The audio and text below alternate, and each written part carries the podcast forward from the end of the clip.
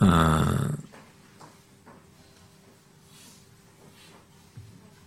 우리가 아, 이 자리에 와서 같이 이렇게 함께 금요일 날은 어, 말씀을 이렇게 성경에 이렇게 구원을 chapter by chapter를 읽어가면서 어, 말씀을 살피고 또 우리가 개인적으로 이것을 여러분들은 겜트 안에서 나누기도 하지만 어, 사실은 또 이 시간은 우리가 함께 기도하는 시간이기도 하잖아요. 평상시도 우리가 같이 기도하지만은 우리 전체가 연합하여서 함께 기도하는 그런 시간이지 않습니까? 아, 그런데 우리가 현재 요즘 시기는 아, 상당히 어, 정말 조국 교회가 아, 이 세상을 가장 음, 바르게 분별하고 눈에 보이는 것 이상의 것을 보며 음, 현재와 미래를 주의 말씀에 의해서 볼 수 있는 교회 그리고 신자들이 이 현재의 상황을 잘 분별하고 어, 정말 사람을 볼 것은 아니고 음, 하나님께 기도할 수 있어야 됩니다. 아, 조국 교회는 정말 기도해야 할 아, 그런 우리 이 나라의 아, 여러분이 제가 항상 보전 말씀하시 드리다시피 우리는 앞이 어떻게 벌을지 모릅니다. 여러분 상황이 무르익어가고 주변이 엮여가는 것을 잘 보십시오. 여러 가지로 볼 때요. 이때 우리가 분별하는 사람은 진짜 이 계시의 말씀을 가진 신자밖에 없어요. 이 계시를 가지고 있는 사람조차도 아둔하고 여기 대해서 어, 세상 사람들과 별로 다를 바 없으면 정말 큰일입니다. 예수 믿는 신자들만큼은 이런 시대에 어, 영적인 이런 혼란스러운 조국 교환의 이런 것도 분별해야 되지만 어, 이 나라 안에 교회들이 속해 있는 이 나라의 이런 형편도 우리가 좀 분별하여서 하나님 앞에 기도할 수 있어야 된다고 봅니다. 아, 요즘 우리가 아, 나라가 아, 정말 복잡하게 됐습니다만은 대통령의 하해를 요구하면서 온 나라가 시끄럽고 여기저기서 무슨 선언서들을 하고 어, 교수, 무슨 변호사, 학생, 심지어 중고등학생들까지 이게 다 하고 있습니다. 우리나라는 이렇게 정부가 바르지 못할 때 학생들이 들고 일어섰고 어, 이렇게 독재에 대항하고 했던 그런 과거들이 있어서 또 민주화라고 하는 그런 것을 우리가 당겨서 오기도 했습니다. 그런데 하나님은 그런 가운데서도 섭리하셔서 우리를 여기까지 오게 하셨는데 아, 지금 우리들의 이런 상황에서 나는 신자들이 한 가지 정도는 좀 알았으면 좋겠다는 생각이 듭니다. 음, 아, 이렇게 대중이 움직일 때는 음, 대중은 아, 옳은 선택을 찾기보다는 아, 대체적으로 옳고 바른 것을 선택하기보다는 반동에 의한 선택을 하기가 쉽습니다. 옳다라고 한다 할지라도 이 옳다라는 것은 상대적인 옳은 것이에요. 그러니까 정확하게 객관적으로 옳다라고 하는 것을 찾는 게 아니고 뭔가 현재 잘못된 것에 대한 분노와 아, 이, 이 거기에 대한 적대감에 의해서 반동에 의한 어떤 것을 선택하게 됩니다. 아, 그랬을 때 음, 반동에 의해서 어떤 걸 선택하게 되면 지금 현재와 같은 경우는 다음 차기 정부는 아마 야당이 될 확률이 거의 높, 뭐 절대적이다 모두가 다 확신하고 있습니다만은 어쨌든 우리가 이런 거 반동에 의해서 어떻게 선택을 하게 될 때 항상 위험 요소가 있죠. 이번에 트럼프 같은 경우도 어, 미국에서도 어, 보였다시피 온 세계가 그런 식에 의해서 대중들은 이렇게 움직인단 말이에요. 음. 아, 뭐가 있냐면은 이게 옳은 것을 분별해서 한 것이 아니라 반동에서 선택을 하다 보니까 반동에 의해서 선택한 것이 이 사람이 옳았고 보통 우리가 볼 때 참 잘 돼서가 아니라 이게 싫어서 여기를 선택하다 보니까 우리가 놓쳐요. 이 사람들이 가지고 있는 이제 가치관, 정책, 추구하려는 것들, 앞으로 하려고 하는 이런 것들이 전혀 고려가 되지 않고 그냥 밀어버리는 겁니다. 이 대중은 그렇습니다. 그러나 나는 신자들은 그러지 말아야 된다는 거죠. 신자는 그런 모든 것 속에서도 무엇이 옳으며 공의롭고 바른가 최대한 그것을 봐야 되는 거예요. 우리는 반동에서 하지만은 반동에 의해서 어떤 하는 사람들이 동성애를 지지하고 동성애를 법으로 만드는 것을 주장하는 그룹들이고 뭐 이렇다든가 어, 예를 들어서 뭐뭐 뭐 이런 것들 있잖아요. 하여튼 뭐 그런 그들 가지고 있는 정책이 성경과도 너무 대립되고 이런 것들이 그저 싫다는 것 때문에 이걸 택하는 이런 식의 보통 그 대중이 어리석다는 말은 그런 거거든요. 대중은 이런 순간에 의해서 이것이 싫어서 택하는데 여기서 파생될 문제 같은 건 고려하지 않거든요. 현재 분노가 아, 지금 분출하는 것이 주로 분노에 따라서 대중을 움직이기 때문에 그래서 어리석은다는 말을 이제 하게 되는데 결국 그렇게 택하는 그들이 가지고 있는 정책들, 위험한 정책들도 많습니다. 우리는 그런 것들을 다 분별해서 어, 할 수 있어야 됩니다. 그들이 가지고 있는 이념, 이념적인 가치라든가 이런 것까지 다 수용해야 된단 말이에요. 그러니까 어, 좀 그런 것을 신자들은 어, 좀 분별해서 하시, 하면 좋을 것 같고 그래서 지금은 뭐 실망스럽고 싫어서 이게 반동으로 택하지만 조금 있으면 우리는 또 경악을 하게 될 겁니다. 또 실망하게 되죠. 왜냐하면 미처 생각지 못했던 것들이 이들에게도 드러날 것이고 우리가 싫다고 여긴 것이 노출될 것이기 때문에 이제 힘든 경험을 할 것입니다. 그래서 역사는 계속 진자 운동을 하는 겁니다. 이쪽이 싫어서 저쪽 가고 저쪽이 싫어서 이쪽 가고 이걸 반복하는 거죠. 그러니까 누구도 맞는 사람은 없는 거죠. 그때 그때 싫어서 움직인 것에 지나지 않는 이런 잘못을 우리가 범하게 되는데 아, 나는 이런 것 속에서도 신자들은 이 대중이라고 하는 그런 흔들림 속에서 일시적 분노에 의해서 현재 싫은 것에 의한 움직인 것보다는 옳은 것을 좀 분별할 수 있으면 좋겠어요. 음, 그런 것을 가지고 아, 나는 어느 당, 어느 정부 이런 거 저는 관심 없어요.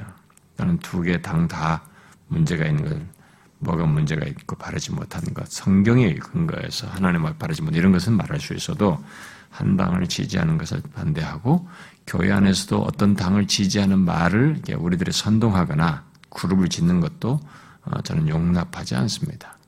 옛날에 어떤 분이 저보고 시, 우리 교회 어떤 분이 저한테 그랬어요. 저기 시청 광장에 그 뭐 그런 거 데모하는데 왜 목사님 안 가시냐고 저보고 그랬어요. 그러니까 그뭐 어, 이제 우파들의 모임이죠. 이 나라를 위해서 우파들의 그런 전체 모이고 거기 목사들도 많이 오는데 왜 목사님은 안 가냐 해서 어, 제가 그것을 위해서 있는 한 파를 위해서 있는 목사가 아니라고 목사들이 그렇게 움직이면 안 됩니다. 음, 제가 누구를 택하도 대통령이나 국회의원을 택해도 그것은 제가 그런 가치를 따라서 하는 것일 뿐이에요. 옛날에는 우리 아내한테까지도 내가 누구 찍었는지 말안 해줬어요. 하도 알려달라고 말 찍고 나서 도대체 누구 찍었냐 물어보고 하도 닭달굴해서 모든 식구들이 그래서 제가 누구 찍었다 결론적으로 말해주긴 했어도 계속 말 안 했어요. 어, 이건 뭐 그러나 제가 이제 그런 가치에 의해서 해야 된다 이런 말을 이제 하고 그랬었는데 어, 나는 신자들은 그래야 된다고 예수 믿는 사람들은 어, 예수 믿는 사람들은 무슨 지방색을 드러내거나 무슨 파를 따지거나 내가 뭐 우파나 뭐 좌파나 이런 걸 가지고 이념에서 움직이는 것은 벌써 그 틀렸어요. 네, 그 사람의 가치관이 하나님의 우선적인 것이 아니고 어, 다른 이 세상의 것들이 우선되고 있다는 것을 보여주는 것이기 때문에 그건 틀린 것입니다. 신자는 그러지 말아야 된다. 신자는 땅의 세계를 넘어서 하나님 나라의 세계 가치관을 가지고 이 세상을 보는 것입니다. 어, 그것을 아셔야 됩니다. 아, 약간 덥지 않아요? 좀 너무 더워요. 음. 우리가 이게 바꿔주는 거라니까 조금만 켜도 덥고 조금만 켜도 막 에어컨에 춥고 막 어, 하여튼 좋아졌습니다. 이게 항상 춥고 떨었는데 여름과 겨울에 이 보온 장치가 잘 돼 있어서 하여튼 감사해요. 음. 그리고 또 한 가지 좀 미리 시작하기 전에 제가 어, 예, 좀 오해를 여러분들에게 좀 씻어야 될 것 같은데 제가 이 소식지에다가 그 무슨 글을 하나 앞에 칼럼 비슷하게 썼는데 제가 칼럼도 거의 쓰지 않고 있었습니다. 요즘 안 쓰는데 이제 제가 아, 얼마 전에 지난달이죠. 예. 도대체 잠이 안, 안 오고 잠이 깨가지고 도대체 잠이 안 와가지고 안 오는데 눈을 감아야 되겠고 숙면 효과를 해서 그런데 숙면 효과를 눈을 감고 있지만 막 생각이 막 이것저것 떠오르는데 그 생각이 뭘 떠오르냐면 야 이렇게 깨고 자유롭지 못하고 내 몸을 편안하게 사용하지 못하고 아 이런 때가 오는구나. 막 이렇게 그러니까 이제 사람의 모든 것이 이렇게 아 언젠가는 사용할 때가 있지만 이게 풍성히 잘 사용하지 못할 때가 오는구나. 라는 생각이 드니까 이제 그런 생각에 막 꼬리를 꼬리를 물고 생각이 쫙 펼쳐지는 도저히 막 잠도 못, 못 견디겠더라고요. 그냥 터썩 일어나 버렸습니다. 아마 두세 시쯤 된 것 같은데. 그래가지고 거실로 가가지고 종이 쪽지에다 이렇게 뭐라게 쓰기 시작한 거예요. 이렇게. 그 때가 있다는 그것을. 그 나의 이제 이런 게 보면 언제부터 이렇게 몸이 이렇게 돼가지고 이렇게 결국 아 이거 쓸 수 있는 시간이 얼마 안 남았다. 이런 뭐 이런 생각이 오니까 막 그걸 이제 막 푸념 떠듯이 쓴 거예요. 그걸 썼다고 하니까 이제 소위지 실차고 달라고 그랬는데 제가 지난주 달라는 작년 지난달에 달라는 거 제가 안 줬어요. 이번 달에 달라고 하도 그래서 그냥 우리 목사님한테 달라고 줬는데 거기에 제가 아, 뭐 다른 것은 아니고 어, 때가 있다는 것입니다. 그러니까 어떤 것도 어, 이렇게 여러분들이 어느 나이에 때든 간에 제가 소변 문제로 이렇게 힘들 거라고는 평생 생각 못 했어요. 뭐 몸의 생식기는 자연스러운 기능이지 뭐 그런 걸로 내가 인생이 힘들 거다 이렇게 생각 못 했습니다. 뭐 20, 30대도 그러고 뭐 40대 초까지도 그랬죠. 그런 날은 생각도 못 했습니다. 그리고 뭐 여기저기 아픔 이런 것은 나한테 생각도 못 했어요. 뭐 그건 한참 뒤에나 있을까 말까 한 얘기를 하고 나와는 상관없다고 근데 다 오면서 생겨나잖아요. 그러니까 사람이 여러분들이 가지고 있는 무엇이든 간에 쓸 수 있는 것이 무엇이든 간에 때가 있어요. 때가 있는 것입니다. 여러분, 우리 이번에 예배당에 건물 지었잖아요. 아, 증축했잖아요. 여기에 우리가 뭔가를 헌상도 했습니다. 뭔가 썼어요. 여러분들이 막 헌금도 하시고 막 했어요. 여러분들의 인생에 내가 주님을 위해서 뭔가라도 할 수 있는 그리고 하게 되는 그런 때는 몇 번 없어요. 그리고 그런 조건을 가질 때도 그건 달라요. 안 될 수도 있는 거예요. 그런데 재밌는 것은 어떤 사람은 이 시기에 자기가 가지고 재능이나 자기의 무엇을 쓸 수 있는 하나님께 들을 수 있는 기회인데 그 사람은 어떤 이유로든 마음이 싫어서든 시험에 들든 자기가 믿음이 없어서든 그걸 안 하는 거예요. 그럼으로써 그 사람은 기회를 놓치는 것입니다. 그의 인생에 몇 번 없는 기회인데 그 기회를 놓친 거죠. 자기는 자기 생각해서 안 했지만 하나님 편에서는 전혀 다른 각도예요. 너는 나를 섬기시는 기회를 잃었다. 이렇게 말한 거죠. 주께서 쓰시겠다 해라. 아니, 나귀가 남의 집의 나귀인데 주께서 쓰시겠다 해라. 이, 이 집은 영광스러운 것이죠. 메시아를 입성하는데 쓰셔지게 되는 나귀가 한두 집이에요? 여러 군데 있다고요. 근데 그 집에 가서 쓰시겠다 해라. 주께서 쓰시는 거죠. 나를 쓴 것은 내 인생에 거기 때 그렇게 해서 쓰게 된 것은 여러분들이 뭐 돈 계산하고 먹 계산은 뭐 안 했죠? 여러분은 안 한 것 같죠? 하나님이 안 쓰시. 그 사람은 그 하나님이 안 쓴 거예요. 그 사람은 미안하지만 마이너스예요. 자신의 인생에 몇번 없는 그 기회를 놓친 것입니다. 여러분 그런 식으로 생각해 봤어요? 그렇게 생각 안 하시죠? 내걸 쓰시겠다고 하는 것은 기회인 겁니다. 제가 여러분들에게 뭐 헌금 강요라는 게 아니에요. 성경의 이치를 보세요. 성경이 말하는 게 아니고 보세요. 뭐 헌상을 하는데도 우리가 뭐 11조를 하는 것이 뭐 이런 것까지 벌벌벌 떨어. 하나님이 다 주신 것 가지고 헌상을 하는 것이지만 그것조차도 벌벌 떠는 우리에게 내가 안 하는 것으로 보이죠? 그런 모습으로 인해서 하나님이 그 사람 것을 안 쓰시는 겁니다. 그는 영광을 놓친 것입니다. 제가 연말이 되면 이렇게 우리 그 직분자 면담 때문에라도 그렇고 우리 교회 헌금 현황을 1년에 한 번씩 보고를 받습니다. 어떤 사람들은 아직도 우리 교회에 뭐 이런 최소의 어떤 대표성 있는 헌상의 표시인 뭐 11조라든가 이런 것도 아직도 안 하는 사람들이 좀 제법 있더라고요. 그리고 하다가 하다가 잊어버려. 어떤 사람 두 달 뛰고 세 달 건너뛰고 하다마다 이러더라고요. 나는 퀘션이 있어요. 도대체 어떻게 하길래 그런 일이 발생되느냐. 하나님을 의식하고 있는가?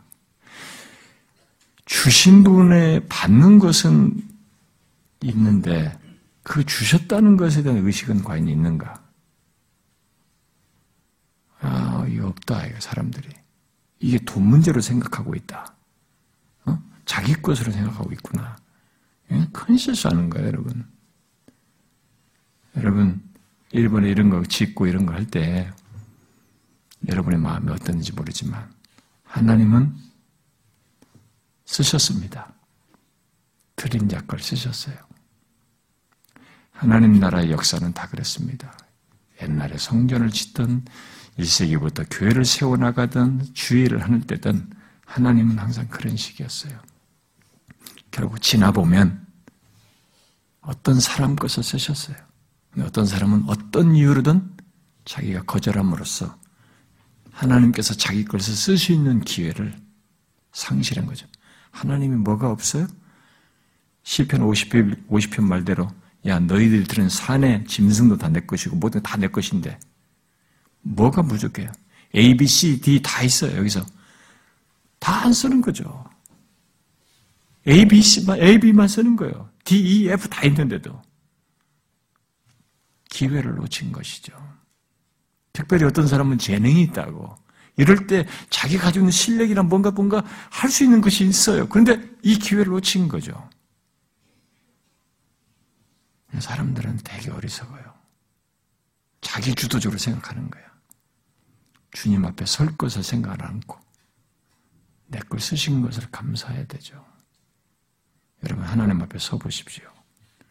하나님이 그 영광스러우신 분이 인생 몇십 년 사는 동안에 내 것을 쓰셨다는 것은 내게 주시고 또 내 것을 쓰셨다는 것이 나에게는 말할 수 없는 영광으로 인지될 겁니다.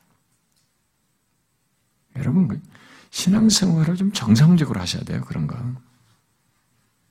음.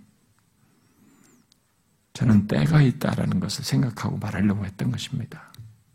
여러분들에게 인생의 30대를 지나든 20대를 지나든 그거 영원하지 않아요. 어딘가 여러분들은 제약받으면서 지금 가지고 있는 누리는 것이 줄어들 때가 와요. 한계에 부딪힐 때가 옵니다. 마음껏 못 뛰고 마음껏 활동 못할 때가 옵니다. 겨우 예배당 왔다 갔다 할 정도 수준이 달 때도 오고 안 될 때가 오는 것이죠. 다 때가 있어요. 그것을 알고 현재의 조건에서 뭔가라도 여러분들에게 건강의 여건을 주었거든, 재능을 주었거든, 할 수 있거든, 지성을 쓸 수 있거든, 귀를, 말씀을 들을 수 있거든, 또 말을 할 수 있거든, 시력이 있거든 말이죠. 그 있는 시력으로 말씀도 듣고, 귀가 있거든, 귀로 하나님의 말씀을 듣는 거죠. 발걸음이 아직도 움직일 수 있으면 아직도 움직이는 겁니다. 못 움직일 때도 오는 거죠. 저는 허리 때문에 며칠 동안 누워서 산 적이 있기 때문에 못 움직인다는 것에 대해서 압니다. 젊은 나이부터. 아, 이거 못 움직이는구나. 못 움직여요. 그럴 수 있는 겁니다. 때가 있어요. 여러분들에게 다른 사람과 나은 어떤 조건이 있나요? 들을 것이 있습니까? 힘이 있어요? 지혜가 있습니까? 지금 주신 거예요. 그걸 가지고 주님을 섬길 수 있는 때인 거죠. 그것조차도 잃을 때가 오는 겁니다. 그래서 그, 그, 그 얘기 하려는 거예요, 제가. 그 나는 절절한 저의 인생의 체험이기 때문에 그게 그 순간에 그 참여 안 하고 자꾸 떠올라서 제가 쓴 거예요. 오해는 하지 마세요. 다른 거 제가 좀 약간 푸념던 것 같긴 하지만은 그게 제 포인트는 그거였습니다. 여러분들도 그걸 아시면 좋을 것 같아요. 일찍부터 젊었을 때부터 그걸 알고 신앙생활 하면 좋겠어요. 자, 어, 오늘 우리가 이 살피려고 하는 이 단락은 어, 이제 좀 짧죠. 우리가 지난주에 말했던 내용이 이제 연결해서 다 봤어야 할 어떤 내용이기도 합니다. 그런데 우리가 앞에 단락에서 어, 앞에 뭐 3절부터 13절에서 말한 이 백성들이 뭐 우상 숭배하는 것과 대조해서 여기 14절 이하는 하나님의 행하심을 앞에서는 백성들의 행함 그것도 주로 우상 숭배하는 것 백성들의 행함에 대해서 이제는 하나님의 행하심에 대해서 여기서 말을 하고 있습니다. 그래서 그가가 바로 하나님이죠. 아, 그래서 특히 하나님 안에서 있게 될 회복과 하나님의 고치심 을 말하고 있어서 이런 내용이 이제 하나님 안에서 그렇게 앞에서 이스라엘 백성들의 이사의 전반부부터 쭉 보게 되면은 1장, 2장 같은 거 보면은 막 폐영부도하잖아요. 막 어? 우상 숭배하는 여기 앞에도 우상 숭배 나오는데 우상 숭배하면서 죄를 범하는 이스라엘 백성들의 그런 모습에 대해서 그런 자들을 하나님 안에서 그들을 고치시고 회복하시겠다고 하는 이런 내용을 지금 여기서 14절부터 오늘 단락에서 말을 하고 있기 때문에 이런 내용은 앞에 배경상으로 놓고 보면은 앞에 1장, 2장과 상당히 많은 게 연결성을 가지고 있어요. 1장, 2장을 생각하게 합니다. 아, 그래서 하나님께서 어떻게 고치시고 회복하시는지를 1장과 어, 2장과 1장, 2장과 아, 관련해서 어, 보면은 이게 어, 유익한 아, 그런 내용입니다. 그래서 자, 이제 오늘 본문은 예, 우리가 이 단락은 이제 이방신들과는 대조되는 이 하나님의 독특한 하나님의 고유하신 내용이 여기에서 우리가 발견하게 됩니다. 이방신들 이 고대 근동 지방의 신들은 여러분이 잘 알다시피 아, 신들이 뭔가 잘못했으면 막 무섭게 심판을 하고 어, 죄에 대해서 이게 딱 징계를 하고 잘못한 것이면 잘못한 것에 대해서 어, 막 벌을 내리는 뭐 이런 것들이 이방 신들이 가지고 있는 네, 그런 것이에요. 그리고 그런 것에 따라서 그걸 상쇄하면 뭐 보호해주고 뭐 이런다는 이방신 개념을 이런 가지고 있는데 아, 그러나 여기 그런 신과 달리 지금 여기 14절 이하의 이런 내용에서 하나님은 가망 없는 그런 죄인, 심판받을 그런 죄인을 고쳐요. 고치시고 또 회복하시고 끌어안으시는 이런 하나님을 그러니까 심판으로 끝장을 내지 않고 오히려 고치시고 끌어안으시는 이런 하나님의 모습. 그래서 이게 이방신들과는 완전히 대조되는 어, 그런 내용인 것을 보게 됩니다. 자, 그 다음에 여기, 어, 그러면 이 단락은 이제 두, 이, 이 오늘 내용을 두 단락으로 나눠서 봅시다. 예, 14절부터 19절을 보고 20절과 21절을 보도록 하겠습니다. 그래서 먼저 이제 14절부터 19절을 이제 보게 되면, 음, 여기는 이제 어, 겸손한 자, 아, 예, 여기 보면은 이제 어, 통해하고 겸손한 자에 대한 내용이고 이제 뒷단락은 이제 악인에 대한 내용입니다. 그렇게 해서 두 개 단락으로 나눠서 보게 되는데 자 여기 먼저 14절을 보게 되면은 14절은 예, 하나님께서 어, 그런 이 조건의 백성들인데도 앞에 이제 13절까지 내용을 보면 우상숭배하는 그런 배경을 가지고 있잖아요. 그런 백성인데도 어, 이 그들을 위해 그들을 그런 조건의 이스라엘 백성들의 회복을 위한 준비를 하도록 어, 24절 보면 네 개의 명령어가 아, 아, 나오고 있습니다. 음, 그러니까 그가 아니까 하나님이라고 했죠. 하나님이 말하기를 뭐예요? 네 개의 명령어는 도두라, 또 도두라.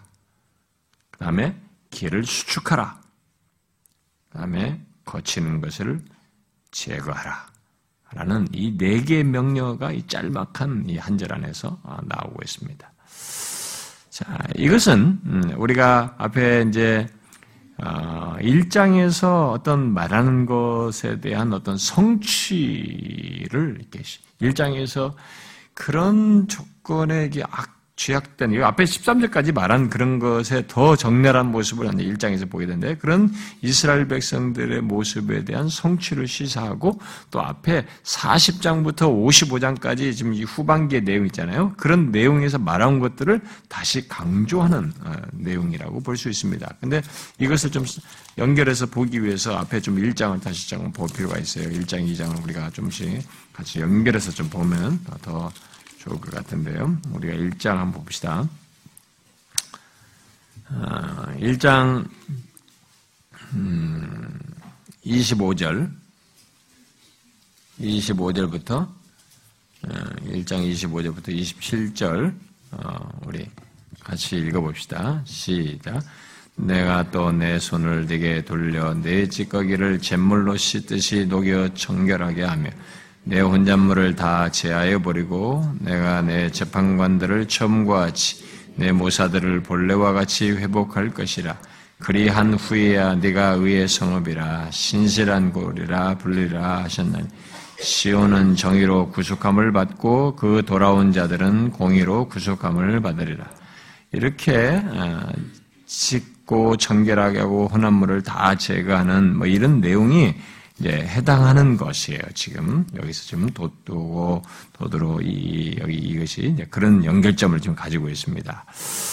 아, 그래서 특별히 특별히 여기서 지금 어, 오늘 읽은 14절에서 내 백성의 길에서 어, 도두어 길을 수축하고 어, 길에서 거치는 것을 제한다라는 이 길이란 말이 이제 여기서 나오는데 앞에 이제 2장에서도 보면은 한번 좀 보세요. 이사에서 2장.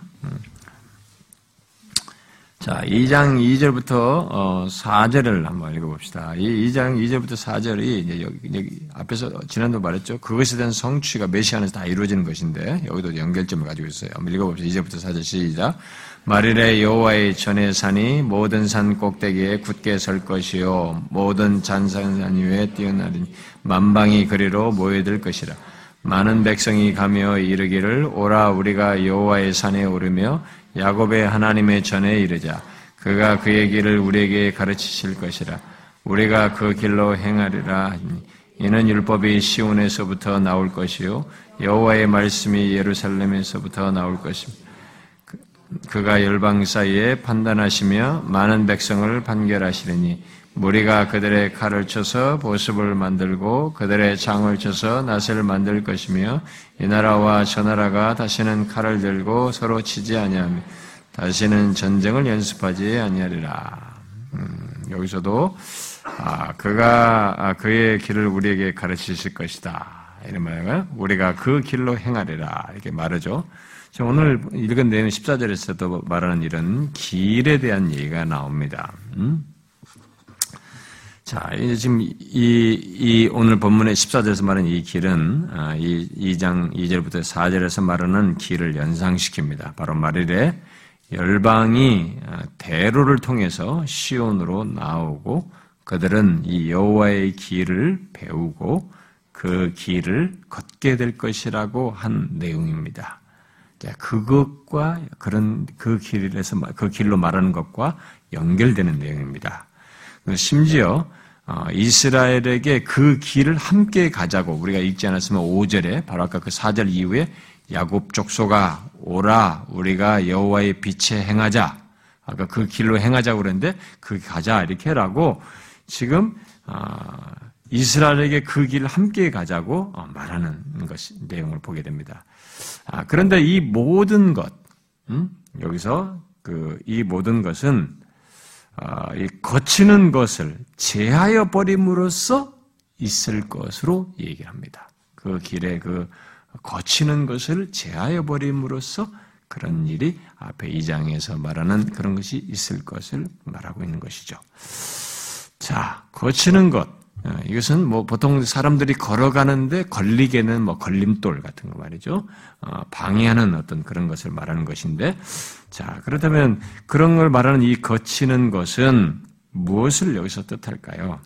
뭐 실제로 뭐 걸어가는데 돌, 뭐 걸림돌 이런 것은 아니잖아요. 여기서 말하는 것은 무엇을 말하겠어요? 예, 하나님을 향해서 가는 것이니까 결국 이 하나님의 백성들이 구원의 길을 가는데 방해가 되는 것, 그것을 거치는 것으로 지금 말을 하는 것이죠. 자, 여러분 그런 게 뭐가 있을까요? 음? 하나님의 백성들이 하나님을 향해 나아가고 구원의 길을 가는데 방해가 되는 것이 있다면 그게 뭘까요? 그런 거치는 것이 뭐예요? 죄겠죠. 음? 아, 이 앞에 그렇다고 하는 것을 더 정, 정확하게 구체적으로 보여준 것이 앞에 1장과 2장에서 길, 2장에서 길을 얘기하는 이 내용 속에서 1장 어, 2절을 보게 되면 그 거치는 것이 진짜 죄인 것을 적나라하게 얘기합니다. 그리고 1장 2절에 보면은 온갖 죄들이 많이 나와요. 여러분들이 알다시피 우리 이거 봤지 옛날에 살폈잖아요. 뭐 우상숭배, 막 서로 간에 착취, 뭐 정말 뭐 온갖 죄가 다 나와요. 여기 1장, 2장은 막 죄에 대한 얘기로 가득 차 있습니다. 그런 죄들로, 그래서 너희들이 그런 죄로 가득 차니까 오지 마라, 내 앞에. 너희들이 성전 마당만 밟는 것이다. 내가 너희들의 기도 듣지 않을 거야. 뭐 이런 얘기를 다 하시잖아요. 그 거치는 것이 어, 죄이죠. 음? 그래서 죄인 것을 보입니다. 자, 그러면 여기서 하나님은 그 걸림돌을 이 를 누구에게 지금 제하여 버리라고 어, 말을 하고 있는가? 어? 여기서 누구에게 제하여 버리라고 하는가? 내 백성의 길에서 제거하라고 했으니까 내 백성 자신은 아닌 거예요. 내 백성의 길에서 누군가가 제해야 될 것을 얘기하고 있으니까 이, 이 백성 스스로는 지금 아닌 것입니다. 그런데 여기서 뭐 단수 같으면 그냥 무슨 아 근원적인 제거를 얘기하는 것으로 뭐 얘기를 할 수도 있을 것 같은데 여기 지금 내 명령어가 모두 복수형이에요. 남성 복수형을 쓰고 있단 말이에요. 그렇게 볼 때 2장에서 이사의 2장에서 그 길을 만나면서 아까 얘기했죠. 어, 열방이 막 그렇게 하는 거예요. 열방이 그 길로 돌아가서 여호와 그러면 5절에서 야곱의 족소가 오라 우리가 여호와의 빛에 행하자. 열방이 이런 일을 하는데 참여하고 있는 것을 보게 됩니다. 음? 이제 그런 맥락에서 지금 연결점으로 볼 수가 있겠습니다. 다 이게 53장 메시아 안에서 다 성취되는 것의 연장선상에 있는 것이죠. 자, 우리가 1장과 2장은 이렇게 좀 놓고 보셔도 되는데, 근데 그 뒤에 이제 그 다음에 15절에 가서 그 걸림돌을 제거한 그 길로 이제 자 걸림돌을 제거한 그 길로 놀라운 것은 그 길로 누가 나가고 있느냐예요. 걸림돌로 제, 걸림돌을 제거한 여기 에, 이 거치는 것을 제거한 그 길로 백성들이 나가는 게 아니고 어? 백성들이 나가는 게 아니고 좀 누가 하나님이죠. 여호와께서 그 길로 그렇게 한 길로 하나님께서 자기 백성들에게 찾아오시는 자기 백성들을 찾아오시는 것을 말해주고 있습니다. 그 길로 오시는 하나님이 어떤 분이신지를 15절에서 말해주고 있죠. 뭐요? 지극히 존귀하고 영원히 거하시며 거룩하다 이름하는 이 내가 높고 거룩한 곳에 있으며 거룩한 곳에 있으며 이렇게 얘기를 하고 있죠. 아, 여기서 이제 지극히 높고는 이렇게 이제 우리가 의역을 한 것이고 높고 존귀하며 예, 높고 존귀하다라는 건데 그것을 지극히 존귀한 걸로 얘기한 것입니다. 여기는. 그러니까 높고 존귀하고 영원히 거하시고 거룩하다는 이름을 가지셨으며 높은 곳, 거룩한 곳에, 거룩한 곳에 거하시는 분으로 얘기하고 있습니다. 보통, 아, 지극히 존귀하다. 그러니까 높고 존귀한 분으로 하나님을 말할 때, 그런 하나님이 사람을 찾아오는 것을 말할 때는 죄악된 자들을 심판하시는 것으로 주로 많이 얘기해요. 성경에 보게 되면은 앞에 우리 13장이나 33장이나 37장에도 이 표현 지극히 어, 높으신 분으로 어, 존귀하신 분으로 그러니까 높고 존귀하신 분으로 얘기하면서 그분이 사람을 찾아올 때는 심판하시고 말하는 것을 앞에서 언급을 해요. 그 주로 그런 내용이었어요. 그런데 지금 여기 내용은 그가 것이 아닙니다. 심판하기 위해서 이 지극히 존귀하신 안 높고 존귀하신 분이 오는 게 아니에요. 어떻게 됩니까 이게 15절 하반절을 보니까 그분이 말씀하시되 내가 높고 거룩한 곳에 있으며 또한 통해하고 마음이 겸손한 자와 함께 있나니 이는 겸손한 자의 영을 소생시키며 통해하는 자의 마음을 소생시키기 위해서 오신다는 것을 말해주고 있습니다. 예, 그분이 전혀 다른 것으로 오는 거죠. 겸손한 자의 영을 소생시키고 통해하는 자의 마음을 소생시키기 위해서 오신다는 것입니다. 여기에서 주목할 것은 어떤 자의 영과 마음을 소생시킨다는가 하는 것입니다. 어떤 자요? 통해하고 마음이 겸손한 자입니다. 아, 이것은 우리가 아, 이 오늘 내용에서 중요한 내용입니다. 이런 자들을 1장에서는 하나님께 돌아오는 자로 묘사했어요. 1장에서는 이렇게 그렇게 죄악된데도 그런 가운데서 하나님께로 돌아온 자로 17절, 21장 27절에 시온은 정의로 구속함을 받고 그 돌아온 자들을, 돌아온 자들을 얘기했는데, 여기서는 지금 그 앞에와 연결시키면 그렇다는 것입니다. 아, 결국 남은 자죠. 그런데 이것은, 아, 이 앞달락의 13절로 설명을 하면은 어떤 자겠어요? 통해하고 마음이 겸손한 자는 13절을 표현하면 모든 상황이 그 아무리 사람들이 다 어떻게 해도 거기서도 하나님을 의뢰하는 자죠. 그분에게 피하는 자입니다. 하나님은 그들과 함께 하셔서 그들의 영 여기 뭐 영, 영과 혼은 여기 영혼의 영혼과 그들의 삶이라고 봅니다. 그들의 전체 존재와 삶을 얘기하는 거죠. 그들의 영혼과 삶을 소생시키신다라고 말씀하시고 있습니다. 하나님은 통회하고 마음이 겸손한 자에게 함께 하셔서 그들을 소생시켜요. 그들의 영혼을 소생시킵니다. 그들의 삶을 일으키시는 거죠. 그런데 뒤에 이제 19절에 가서 아니, 음, 그, 아니 그래서 우리는 이제 어떤 조건에 있든지 여기서 통해하고 마음이 겸손한 자가 되는 것이 얼마나 중요한지를 우리가 오늘 본문에서 이 단락에서 어, 깨달아야 됩니다. 그것을 알아야 돼요. 예. 아, 그렇게 겸손한 자가 되어서 하나님을 찾고 그를 의지할 때 그 자가 모든 조건에서 하나님의 은혜를 입어요. 예. 예, 그런 사람이 함께 한다 그러죠. 임마누엘의 하나님을 경험합니다. 통해하고 마음이 겸손한 자가 임마누엘의 하나님, 함께 하시는 하나님을 경험하는 거다. 그래서 여러분 교만하고 마음이 높고 하나님을 찾지도 않고 이런 사람들은 임마누엘의 하나님을 경험하지 못해 그냥 자기 혼자 발버둥 치는 거예요.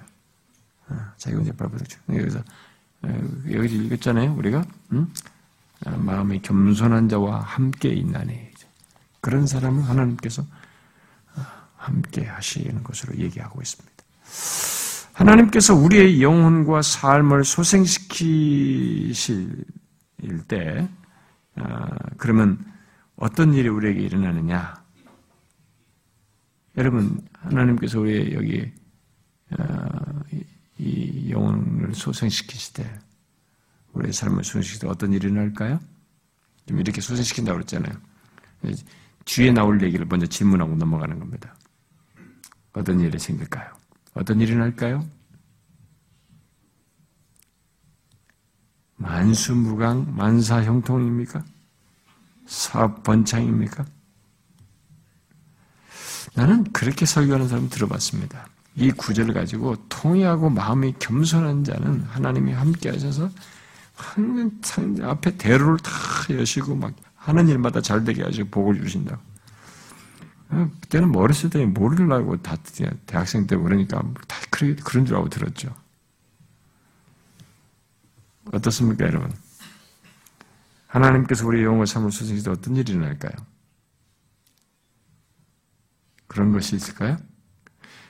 우리 영혼을 소생시킬 때 내가 지금 문제가 있는 것을 막 해결해주고 형통하게 되고 막 길이 대로를 열어주시고 막 복의 복을 받게 하시고 그럴까요?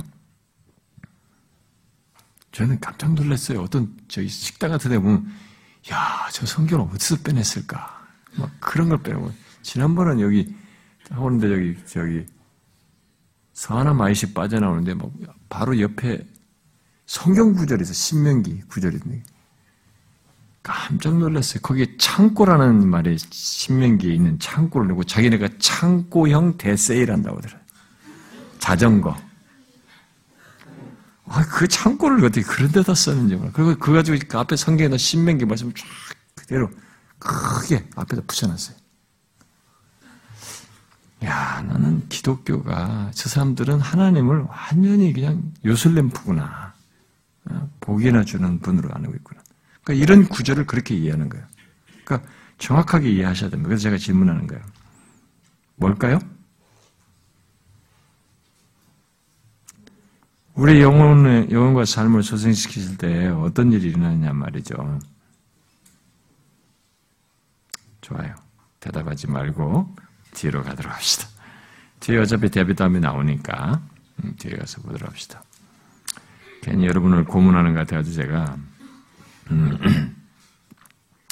자, 그러면 먼저 여기 지금 16절에서 하나님께서 왜 이스라엘과 이제 얘기하시는 겁니다. 그렇게 그렇게 하시겠다고 말을 해놓고는 하나님께서 덧붙이는데 내가 하나님께서 왜 이스라엘과 그렇게 죄악된 그들과 앞에 3절부터 13절에 봤잖아요. 예, 그게 이제 1장 2절에서 나온 그 대상들인데 결국 어, 왜 하나님께서 그러한 이스라엘과 영원히 다투지 않고 끊임없이 노하지 않겠다고 말씀하시는가? 여기 16절에 나옵니다. 왜 그래요?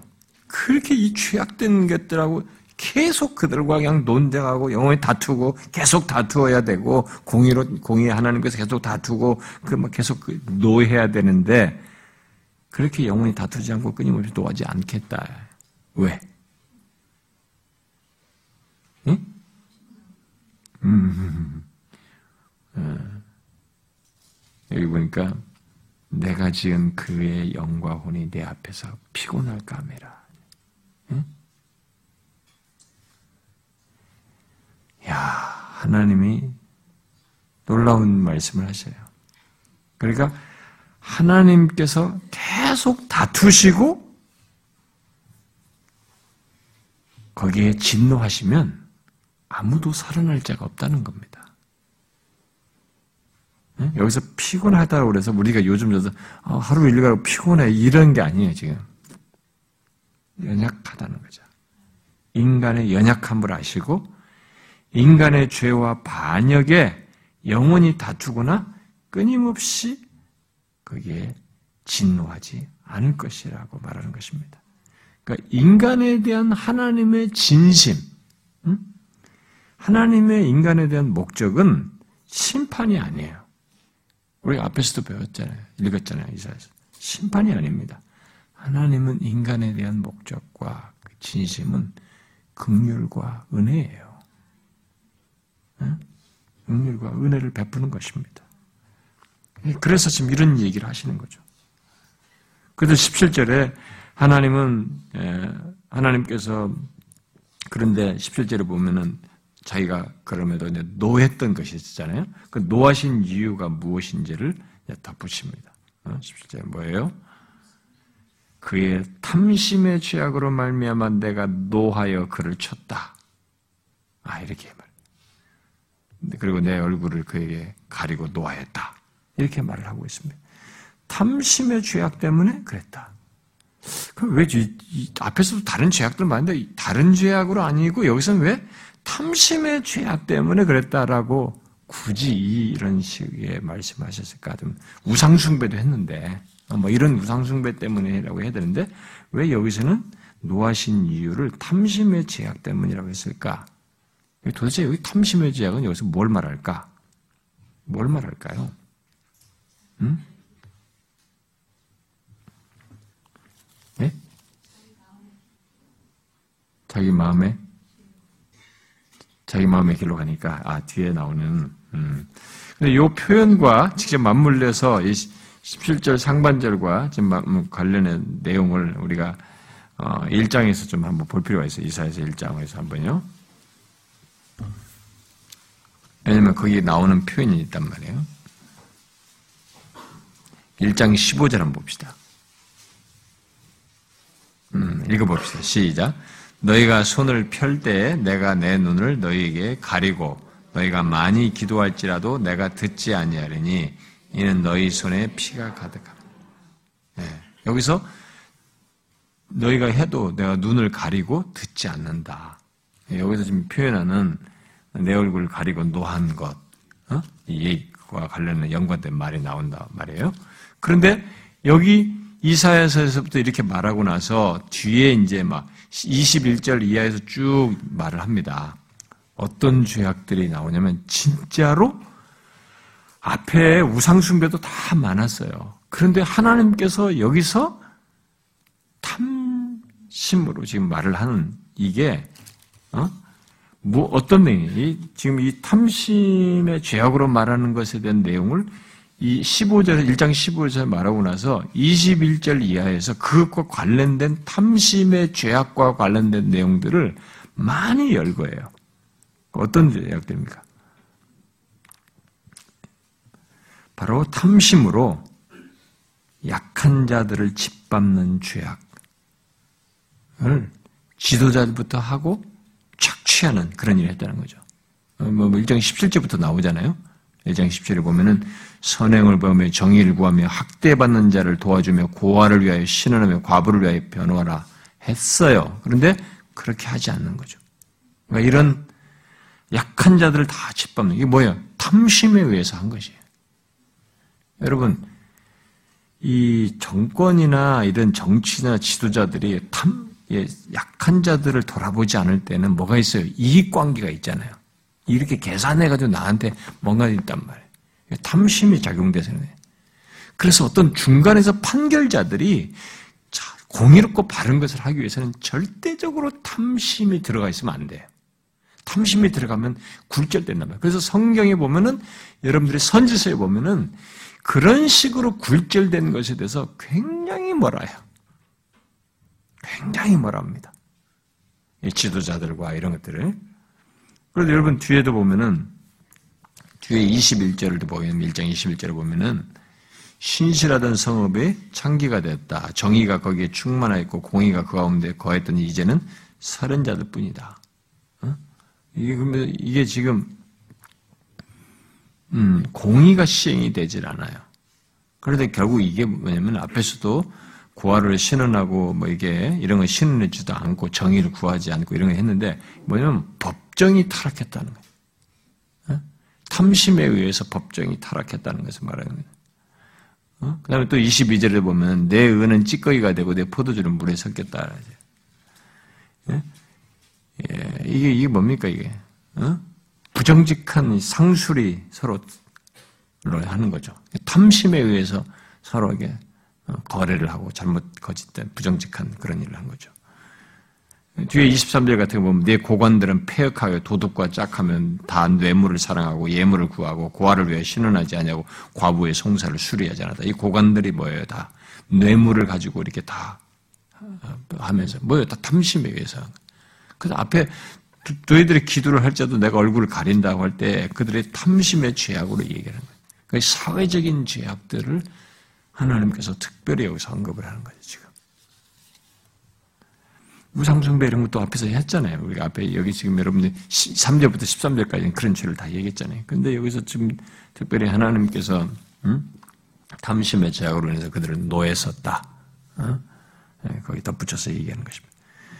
그래서 지금도 우리는 우리나라는 아, 예, 나라가 법정적으로도 다 섞여있잖아요. 검찰도 국가의 눈치를 보는 상황이고 법원도 굴절되고 법도 이렇게 바뀌었다 저렇게 바뀌었다.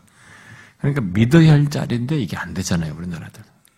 어, 그러니까 이 어깨들이 어, 힘을 쓰고 어, 그런 것이 얼마든 통용되는 이런 사회가 존재하고 그런데 이게 하나님께서는 그걸 되게 그 사회를 유지시키는 데 있어서 굉장히 중요한 기준으로 보기 때문에 그 탐욕으로 인한 이 탐심으로 인한 죄악을 하나님은 징계하시는 심판하시는 한 사유로 얘기하십니다. 우리 개인들도 그런 것에 의해서 하게 되면 하나님께서 눈을 가려요. 얼굴을 가리신 것입니다. 기도를 듣지 않으신다. 아까 그랬잖아요. 그래서 기도도 탐욕으로 구하는 기도는 하나님 듣지 않습니다. 탐심으로 구하는 기도는. 이런 모든 탐심의 죄가 결국 여기서 중요하게 거론되는 것 중에 하나는 뭐냐면 그들이 그런 죄를 지으면서 탐욕의 죄를 지으며 탐심의 죄를 지으면서 그들의 기재에 뭐가 있냐면 하나님을 고려치 않는 것입니다. 하나님을 생각지 않는. 여러분 탐심을 부릴 때 거의 100%는 탐심의 죄악에는 하나님을 생각지 않음으로써 그리고 하나님을 인정하지 않음으로써 그 탐심의 죄를 범하게 됩니다. 잘 보시면 하나님을 의식하고 하나님을 기억하고 그분의 거룩하신 하나님, 살아계신 하나님을 인정하는 사람은 탐심의 죄에 쉽게 비거리지 않아요. 그걸 무시하기 때문에 탐심의 죄로 빠져들어가는 것입니다. 하나님은 그런 이스라엘 백성들에게 얼굴을 가리고 진노하셨었다는 것이죠.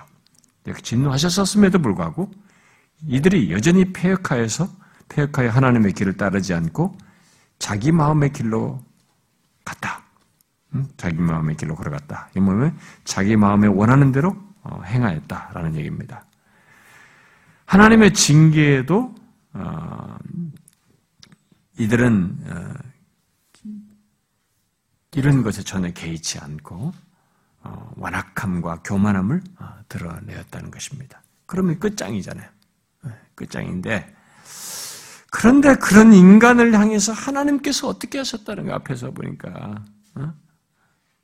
여기서 지금 내용상에 지금 흐름이 흥계 흐름에서 보면 그런 백성들을 향하여 긍휼을 베푸시겠다. 어? 긍휼을 베푸시겠다. 그런 백성들을 위해서 뭐 도두고 도두고 길을 수축하되 내 백성 거친 것을 제하여서 이들에게 이런 자들을 소생시키겠다. 이렇게 지금 말씀하시고 있는 것입니다. 고쳐서 소생시키겠다. 지금 얘기하는 거죠.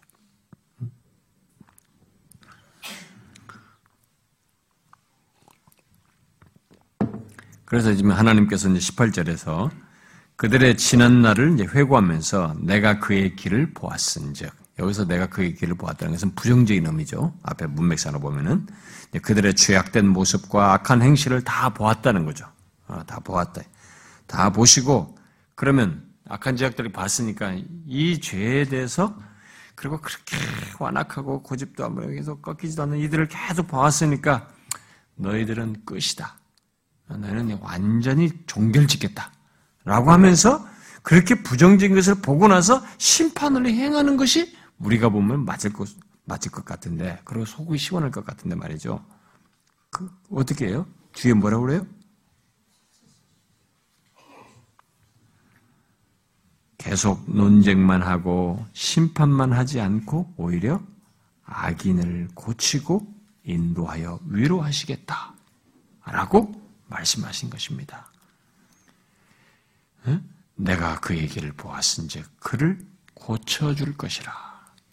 그를 인도하며 그와 그를 슬퍼하는 자들에게 위로를 다시 얻게 하겠다. 이렇게 말씀하네요. 아, 정말 놀라운 얘기입니다.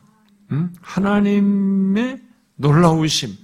우리가 주변에서 이방신들의 모든 종교들이 갖는 신 개념들과 그들의 신앙에서 추구하는 대상들과 완벽하게 다른, 최고의 다른 것을 보여주는 게 바로 이 내용이에요. 도대체 이해가 안 되는 겁니다. 아니, 죄악을 봤으면 끝장을 내야지. 근데, 딴 얘기예요. 고치겠다. 고쳐서 인도하고 위로하겠다. 이런 얘기를 하십니다. 이런 하나님 어떻게 이해하십니까, 여러분? 우리가 앞에서도 제가 이런 얘기 몇 번 했잖아요. 성경의 이사에서 우리에게 어? 여호와의 종 안에서 나타나신 하나님 이런 거 계속 얘기하면서 이런 얘기 많이 했잖아요.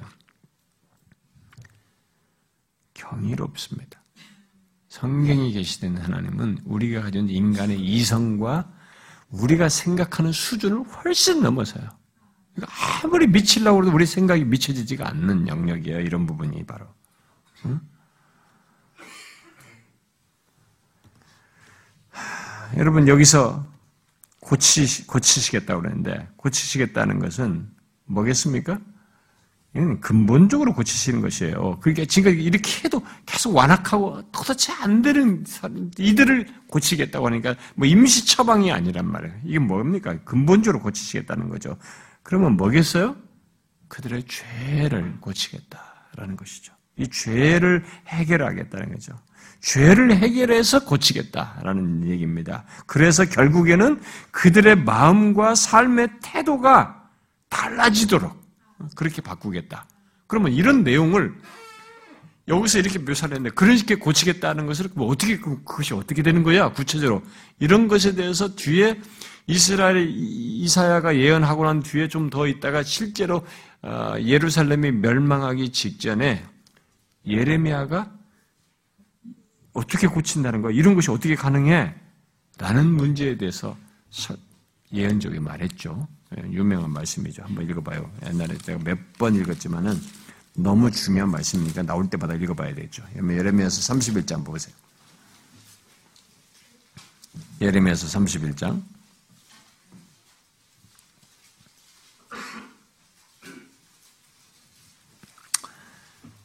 아, 31절부터 다 읽어봅시다. 그냥 31절부터 34절까지 어, 우리 31장 31절부터 34절까지 아, 예, 같이 읽으면서 생각을 하는 게 낫겠어요? 내가 한 절 읽고 여러분 한 절 읽는 게 더 생각하기 좋겠죠? 그러면 34절은 같이 읽고 여호와의 말씀이니라 보라 날이 이르니 내가 이스라엘 집과 유다 집에 새 언약을 맺으리라 이 언약은 내가 그들의 조상들의 손을 잡고 애굽 땅에서 인도하에 내던 날에 맺은 것과 같지 아니할 것이다 내가 그들의 남편이 되었어도 그들이 내 언약을 깨뜨렸으며 여호와의 말씀. 그러나 그날 후에 내가 이스라엘 집과 맺을 언약은 이러하니 곧 내가 나의 법을 그들의 속에 두며 그들의 마음에 기록하여 나는 그들의 하나님이 되고 그들은 내 백성이 될 것이라 여호와의 말씀이니라. 그들이 다시는 각기 이웃과 형제를 가르쳐 이르기를 나는 여호와를 알라 하지 아니하리. 이는 작은 자로부터 큰 자까지 다 나를 알지 못합니다.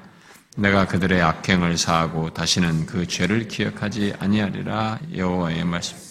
그렇게 완악한 사람들이 어떻게 이렇게 바뀌어요, 도대체? 어떻게 이렇게 바뀔 수 있습니까? 이렇게 자발적으로 하는 이것이 어떻게 바뀔 수 있냐 말이에요.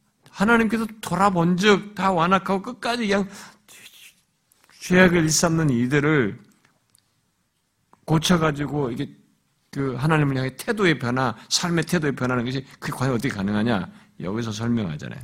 하나님께서 나의 법을 그들의 속에 두었다. 주 마음에 두어가지고 마치 이게 뗄 수 없는 친밀한 부부 관계처럼 이렇게 어? 하시겠다. 자원에서 자기들이 막 하나님을 알고자 하는 이런 태도와 삶의 변화가 있게 하겠다. 하나님께서 지금 온 본문이 그 얘기예요. 고쳐서 그렇게 하겠다는 것입니다. 응? 고치려면 바로 그런 죄가 해결돼야 되고 죄로 인해서 그런 태도의 변화가 와야 되고 삶의 변화가 와야 된다. 이거 어떻게 해야지? 바로 새 언약에서 얘기잖아요. 지금 오늘 읽은 말, 예레미야서 읽은 말씀이에요. 그게 이제 예수 그리스도 안에서 우리 안에 성령으로 어, 고린도서에서 말해 마음의 신비에 세웠잖아요. 돌에 세우는 게 아니라 우리 마음의 신비에 성령께서 우리 마음에 어, 자신의 말씀을 세우, 새기셔서 그 말씀을 따르도록 하시는 이런 역사를 하게 하시겠다. 그 얘기를 하시는 거죠, 지금. 음?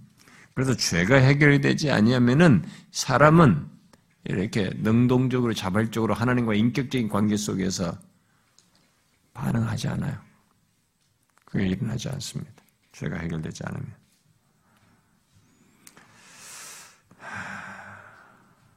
그래서 그 다음에 그런데 여기서 지금 뒤에 내용에서 보니까 고치시겠다고 하고 나서 그러면 그 고치시고 난 다음에 고치시고 그 이후에 그럼 어떻게 하시겠다는 거야?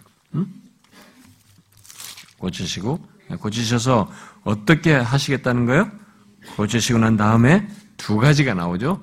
인도하고 위로하시겠다는 데 여기 인도한다는 말은 이 인도한다는 말이 이렇게 하나님과 연관될 때는 아, 이 아브라함이 자기 종을 이렇게 이삭의 와이프를 하기 위해서 종을 보냈을 때 음, 그 여호와의 그 아브라함의 종에게도 이 말이 썼어요. 인도하다는 말을 쓰고 또 출애굽하는 이스라엘 백성들에게도 이 인도하다는 이 말을 썼어요. 근데 그때 이 인도하다는 말을 하나님께 썼을 때는 음, 어떤 식의 인도냐면은 그 마치 아브라함의 종이 그 누구 만나지 어떻게 알아요? 이렇게 아주 적극적으로 개입해서 인도하는 걸 말하는 거예요. 그 종에게 뭐 거기서 누굴 만날지 그 종이 기도하잖아요. 하나님 여기서 어떻게 만나지 안 내세요. 근데 하나님께서 직접적으로 개입해서 탁탁탁 만나게 해주잖아요. 이스라엘 백성들 출애굽할 때 인도할 때 뭐 어디를 어떻게 가서 거기서 무슨 일이 날지 어떻게 알며 광야에서 어떻게 살아요. 하나님이 직접 거기 관여하시잖아요. 이렇게 그들의 삶에 깊이 들어오셔서 관여하셔서 인도하시는 그 인도를 말하는 거예요. 지금 여기서 말하는 인도한다는 것은. 그러니까 하나님께서 고치셔서 고쳐놓고 어떻게 하자면 바로 이런 식으로 우리를 인도하시겠다. 얘기하는 거죠. 응? 바로 그 이 대상들의 삶에 깊이 관여하셔서 인도하시는데 그렇게 하나님께서 고치신 자를 인도하실 때 그러면 하나님은 깊이 관여해서 인도하신다는 거니까 그 말은 무슨 말이겠어요? 내 하고 싶은 대로 우리들을 막 하고 싶은 대로 놔둔다는 게있어요 그게 아니죠. 나를 향한 하나님의 계획을 가지고 나의 삶에 깊이 관여하셔서 인도하신다 이 말이 되는 거예요. 그래서 하나님께서 고치신 자들은 죄를 해결하는 자, 여호와의 종 안에서 죄를 해결하고 고치신 자의 삶에 나타나는 놀라운 현상이 뭐냐면 하나님이 우리의 삶에 깊이 관여해서 인도하시는데 이게 우연하게 있는 것이 아니고 자신이 우리의 삶에 대한 계획을 가지시고 인도하신다는 그것을 말하는 거예요. 여기서 지금 말하는 것이 그겁니다. 그래서 여러분과 저의 인생 속에 하나님께서 예수 그리스도를 믿어 우리의 죄를 해결하시고 나를 고치셔서 지금 내 인생을 이끄실 때 이게 우연하게 일어난 사건이 아니에요. 아, 이런 일이 벌어지고 저런 일이 벌어지만 그 모든 것들이 우연하게 있는 것이 아니고 하나님의 인도가 있는 인생인데 이 인도는 그냥 우연한 게 그냥 어설프게 우리가 이해되지 않는 것이 있을지 모르지만 하나님은 우리 인생에 대한 계획을 가지고 인도하시는 그것을 말하는 것입니다. 여기서도 지금 인도한다는 것은 바로 그런 맥락이에요. 음? 그러다 보니까 우리의 삶과 우리의 상황들을 주장하셔서 이끄시고 특별히 죄에 빠지지 않도록 실족하지 않도록 넘어지지 않도록 시편 73편 기자처럼 완전히 미끄러져서 탁 실족하여 떨어져 나가지 않도록 우리를 인도하시는 그 일을 하시는 거죠. 이것은 고침받은 자에게만 있는 일입니다. 그 다음, 고치시고, 그 다음에 이어서 하신 또 뭐예요? 슬퍼하는 자들을 위로하신다. 라고 말하고 있습니다. 여기 위로받는 대상으로 말한 슬퍼하는 자는 단순히 힘들어서 인생 힘들어 뭐 이러면서 슬퍼하는 그런 게 아니에요. 예. 그런 슬퍼하는 자가 아니고 앞에 1장과 2장 그리고 또 우리가 57장 13절에서 말하는 그 대상과 같은 것입니다. 하나님께 돌아온 자, 인생을 의지하지 않는 자, 여호와 하나님을 의뢰하는 자, 그 사람을 예, 그 사람을 지금 두고 얘기하는 것입니다. 아, 그 사람이 이 세상을 살면서 힘들고 애통해하고 는 이것에 대해서 위로하시는 것을 얘기하는 것입니다. 자, 그런 자들을 근데 여기서 중요한 것은 그런 자들을 위로하는 분으로서 소개되는 하나님을 잘 보면 19절에 어떤 하나님으로 말해요? 자, 먼저 창조하는 자, 창조주 하나님이에요. 이 위로하는 분이 창조주 하나님이십니다. 그런데 이 창조주께서 입술의 열매를 창조하시는 분으로 여기서 말을 하고 있습니다. 육수, 입술의 열매를 창조한 분으로 말하고 있어요. 자, 입술을 창조하신 분이시다라고 하면은 우리에게 있는 모든 것을 창조하시는 분이시 창조자이시다라는 것으로 설명할 수 있는데 여기서 입술의 열매를 창조하시는 분이라고 말하고 있어요. 그 말은 무슨 말이겠어요?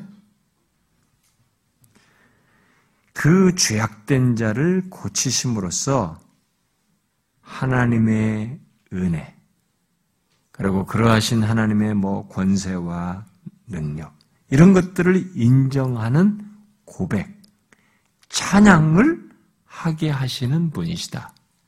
이런 얘기죠. 그러니까 인도하시고 우리의 삶 속에서 하나님의 은혜를 인정하고 고백하는 이런 찬양의 목소리를 만들고 그런 고백을 하게 하시는 그런 것이 있도록 하시는 그 하나님이시다라고 우리의 인생 속에서 입술의 열매를 창조하시는 분이시다라고 말을 하는 것입니다. 아, 그러면서 여기 멀리 있는 자든지 가까운 데 있는 자든지 다 뭐예요?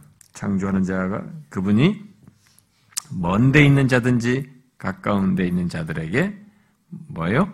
평강이 있을 자다. 평강이 있을 자다. 내가 고치리라 하셨느니라 라고 말합니다. 여기 먼데 있는 자와 가까이 있는 자는 누구를 말할까?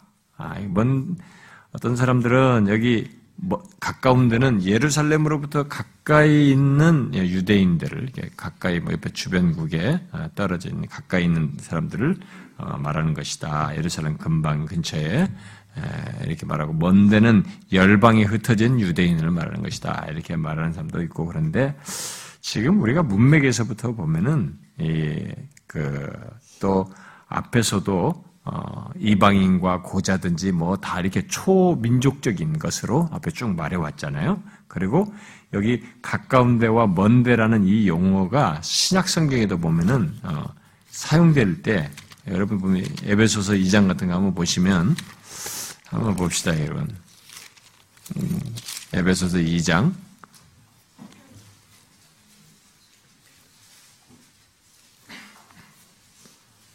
에베소서 2장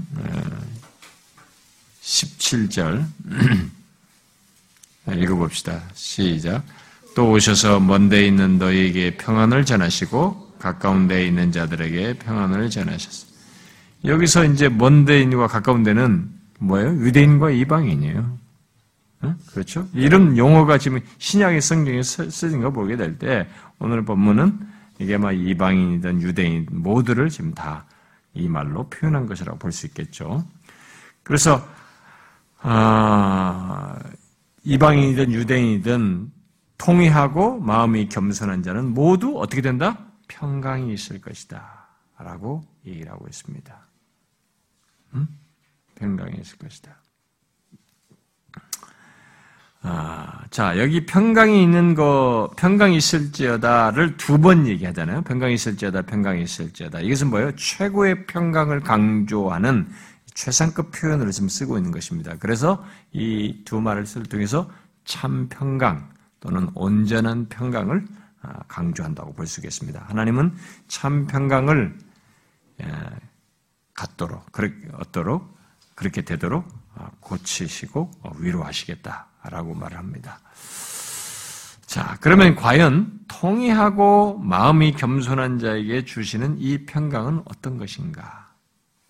아, 이것에 이전에 앞에서 아까 질문했잖아요. 음? 앞에서 질문했죠? 그 질문의 답이 뭐예요? 평강이에요. 예? 아까 있죠? 하나님께서 우리 영혼의 삶을 소생시키실 때 어떤 일이 있느냐? 평강이 있는 것입니다. 아까 뭐 복받고 뭐 잘 되고 만성이 또 그게 아니고 평강이 있게 되는 거죠. 하나님으로부터 오는 평강이 있게 되는 것입니다. 이게 뭐냐 이제 여기 이제 그걸 생각해야 돼요. 과연 통해하고 마음이 겸손한 자에게 주시는 이 평강은 그럼 어떤 것이냐? 음? 아, 이것을 알려면 먼저 대조되는 이제 20절과 21절의 대상자에게 대비되는 것을 생각해야 됩니다. 21, 20절과 21절에 해당자에게 있는 것이 없는 것부터 먼저 생각해야 돼요. 자, 봅시다. 자, 하나님은 여기 20절과 21절에서, 음, 아무나 고쳐서 인도하고 위로한다고 말하고 있지 않습니다. 앞에서 말한 고쳐 인도하고 위로하는 자가 22절과 21절 보니까 아무나가 아니에요. 분명히 15절에서 통회하고 마음이 겸손한 자였습니다. 우리 13절로 말하면 여호와를 의뢰하는 자예요. 그들에게 하나님의 은혜가 있을 것입니다. 그런 그런데 그러나 여기 통회하고 마음이 겸손하지 않은 사람들, 음? 앞에 걸로 말하면은 여호와를 의뢰하지 않냐는 사람들, 또 일장으로 말하면 여호와께 돌아오지 않은 사람들, 또 인생을 의지하는 사람들, 음? 그런 사람들을 지금 여기 악인으로 지금 얘기하는 것입니다. 그러면 이들에 대해서는 어떻게 하나? 이들에게는 뭐야? 어떻게 되냐? 평온함을 얻지 못한다는. 똑같이 평강을 가지고 얘기하는 것입니다. 평강 있고 없고로 없고를 가지고 대답을 얘기하고 있습니다. 구약성경에서 샬롬은 굉장히 중요한 겁니다. 평강. 하나님으로부터 오는 평강은 굉장히 중요한 거예요. 예? 예, 하나님으로부터는 평강은 성경에서 말하는 내용 중에 아주 중요한 내용입니다. 예, 그것이 우리가 평강, 평, 평화, 이렇게 너무 이게 단순화해놨어요. 우리가 일반적인 용어 개념으로 너무 이게 예, 가치가, 의미, 개념이 이게 하향화되어 있고 단순화되어 있어서 이 의미를 전달하지 못하는데 성경에서 말하는 평강은 신약 성경에서도 그런 인사를 많이 하지만 하나님으로부터는 평강이에요. 이 평강 있고 없고를 가지고 이렇게 통해하고 겸손한 자와 악인 사이에 둘의 운명에 그들의 결론적으로 있게 되는 것으로 설명을 하고 있습니다. 자, 그래서 결국 여기 악인은 그런 자들은 여호와의 평강을 누리지 못합니다. 대신 네, 여기부터 설명을 하고요. 대신 뭐가 있어요? 요동함이 있습니다. 평강은 없고 대신 요동함만 있을 것이라고 말합니다. 자, 여기서 말하는 이 악인, 어, 통의하고 마음의 겸손함이 없이 하나님의 은혜의 손길을 거부하는 자, 여호와께 돌아오지 않고 하나님 대신 인생을 의지하는 이 악인에게 악인은 평강도 없고 오히려 요동함, 뭐예요? 항상 불안정하고 요동하는 바다와 같은 그런 것이 있다는 것입니다. 여러분 바다가 요동할 때, 막 태풍으로 확 뒤집을 때는 바닥도 다 흔들잖아요. 뒤에는 밑에도 다. 아주 우리가 어, 태풍이 안 오니까 막 적조 현상이다, 녹조다 막 난리잖아요. 강은 녹조다, 바다는 적조다 하면 난리시잖아요. 그러니까 막 그것도 산소가 부족해가지고 고기들이 다 폐사하고 난리지 않습니까? 그러니까 야, 그러니까 저 밑에 사람들이 태풍이 한번 왔으면 이런다는 거죠. 남부지방에 이 사람들이 태풍 한번 오기를 바란다는. 태풍이 와야 확 휘저는다는 거야 이렇게 다. 어. 그게 또 없는 것만 좋은 것은 아니고 우리 현재적으로 보면은 그걸로 다 휘저어야 되는. 근데 휘저을 때 태풍이 밑에 있는 거 가까이 있는 거 보면은 밑에까지 다 흔들어요. 여기서 지금 말하는 건 그겁니다. 바닥의 흙을 오물과 바닥의 흙을 막 솟구 솟구쳐 낸다는 거죠. 그런 상태를 지금 요동하는 것을 얘기합니다. 그럼 뭐예요? 그런 상태는 여기서 맥락에서 보면은 악인에게 그런 것과 같은 것은 뭐예요? 혼란과 불안정이에요. 응? 혼란과 불안입니다. 그것을 계속 경험하게 된다는 것입니다. 자, 오해하지 마십시오. 악인들은 잘 되던데요. 악인들은 잘 먹고 잘 사던데요. 뭐 우리는 실험하는데 악인들은 하나님 안 믿어도 뭐 잘 되던데요. 무슨 거기 근데 무슨 요동함입니까? 여러분 요동함을 그렇게 생각하면 안 됩니다. 계속 얘기했잖아요. 평강을 기준으로 얘기하는 것입니다. 지금. 자꾸 여기서 말하는 악인의 뭐 형통 이런 걸 가지고 뭐 일이 잘 되고 성공하는 것을 가지고 요동치 않은 것으로 평안한 것으로 자꾸 생각하면 안 됩니다. 그런 개념이 아니에요. 예, 어떤 사람들은 일이 잘 되고 성공하면 요동치 않은 걸로 생각해요. 그렇지 않아요, 여러분. 어, 아무리 일이 잘 되고 어, 이게 성공해도 인간의 영혼이 평강이 없어서 불안정해요. 어찌할 줄 모릅니다. 이 상황을 해결할 줄을 모릅니다. 그래서 계속 잘 되는 것 가지고도 염려하고 불안해요. 여러분, 돈 없을 때는 괜찮지만, 여러분들은 우리 우리는 그 세계 모르지 않습니까? 이 돈 많은 사람들이 돈 많은 사람들이 어디다 숨길까를 고민해요. 뭐. 근데 은행에다 갖고 하는 건 아니고 추적이 불가능한 것을 해야 되니까 아, 집을 아예 새로 짓기도 하고 가지고 콘크리트로 하기도 하고 가지고 그 찾아내지 않습니까? 목욕탕 그, 그 타일 뒤에도 숨기고 막 온데 그 사람들이 고민 고민하는 거예요. 그래 해놓고도 불안해하는 거예요. 혹시나 누가 누가 혹시 알아채 아무도 모르죠. 모르는데 당사자는 누가 알 수도 있겠다라는 생각을 하니까 불안해요. 요동함이에요. 이런 한 예를 들면 이것뿐만이겠어요? 모든 영역에서 다 그렇습니다. 뭘 해도 요동해 이 사람은 평강이 없습니다. 여러분 이 평강이 뭔지 아시죠? 하나님으로부터는 평강과 이 평강이 있고 없고 차이를 아십니까? 왜 예수님께서 요한복음 14장에서 내가 너에게 평안을 끼친다 말, 내가 너희들의 평강을 준다. 왜 평강을 얘기하고 또 궁극적으로 우리가 누리는 것에 대한 그 평강을 얘기합니까? 여러분 인간은요 인간다움의 최적 상태가 최적 상태가 평강 상태예요. 하나님과 우리 사이의 평화, 나와 주변에 있는 모든 사람들과의 관계 속에서 평화, 내 앞에 펼쳐지는 사건과 사물들과 피조 세계 사이에서 평화예요. 평강이에요. 이게 원래 최적이에요. 최적화예요. 인간 존재, 인간다움 됨, 사람됨의 삶, 모든 것의 가장 온전한 상태가 그거예요. 근데 지금은 우리가 완전한 상태는 아니지만 하나님의로부터 평강이 있기 때문에 그것을 가지고 있는 거야.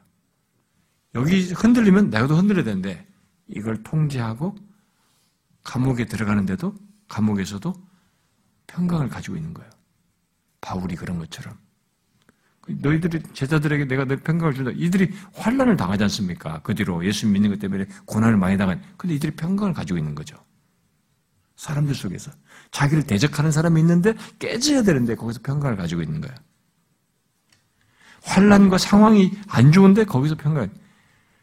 다른 사람은 다 가졌는데 이게 없어요. 뭐 돈도 가지고 다 성공했어. 이게 없는 거야. 여기서 먼저 연습하는 거예요. 악인과의 이게 나뉘는 겁니다. 근데 이게 영원으로 연결돼요. 영원으로. 평강이 있고 없고가 그걸 얘기하는 것이에요. 여호와의 종 안에서 하나님과 화목하게 됐다, 평강을 얻게 됐다는 이것은 여러분 어마어마한 얘기입니다.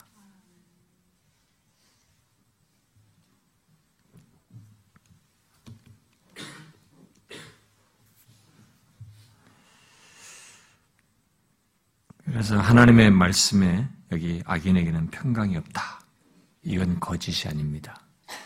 이 세상에서 여러분 우리가 모르죠. 그 사람들 어떤지. 돈 많아도 평강 없어요. 그러니까 뭐 잊고 싶어서 온갖 방법을 다 쓰는 것입니다.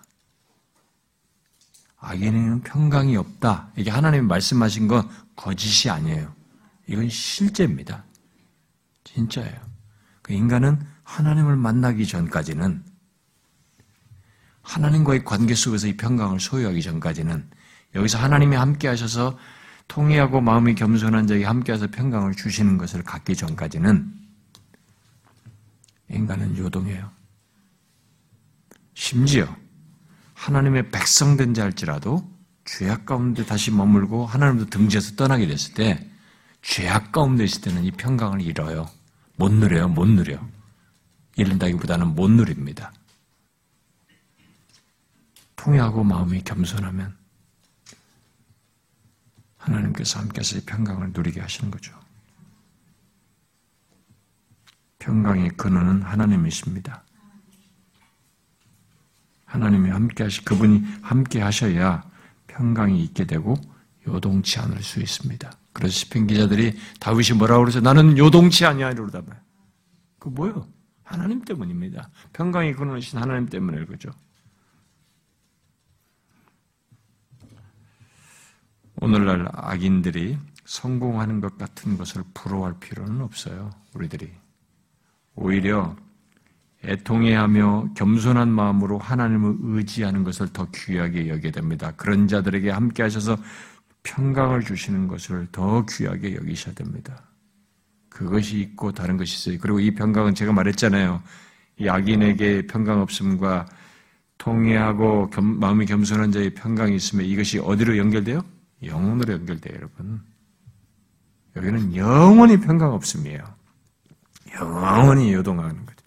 네. 하나님의 백성이 하나님 앞에 영원히 평강, 최적화입니다. 사람됨의 가장 온전한 그 삶을 갖게 되는 거죠. 하나님과 우리들 사이에 모든 비조 세계 속에서 이로 형용할 수 없는 것을 경험하면서 삶을 누리게 되는 것입니다. 그러니 평강이 없다라고 여겨지거든 죄에서 돌이켜 통회하고 겸손한 마음으로 주님께로 돌아오는 것이에요. 주님을 찾는 것입니다. 일시적인 경험 속에서 속에서라도 그렇게 해야 되는 것입니다. 기도합시다.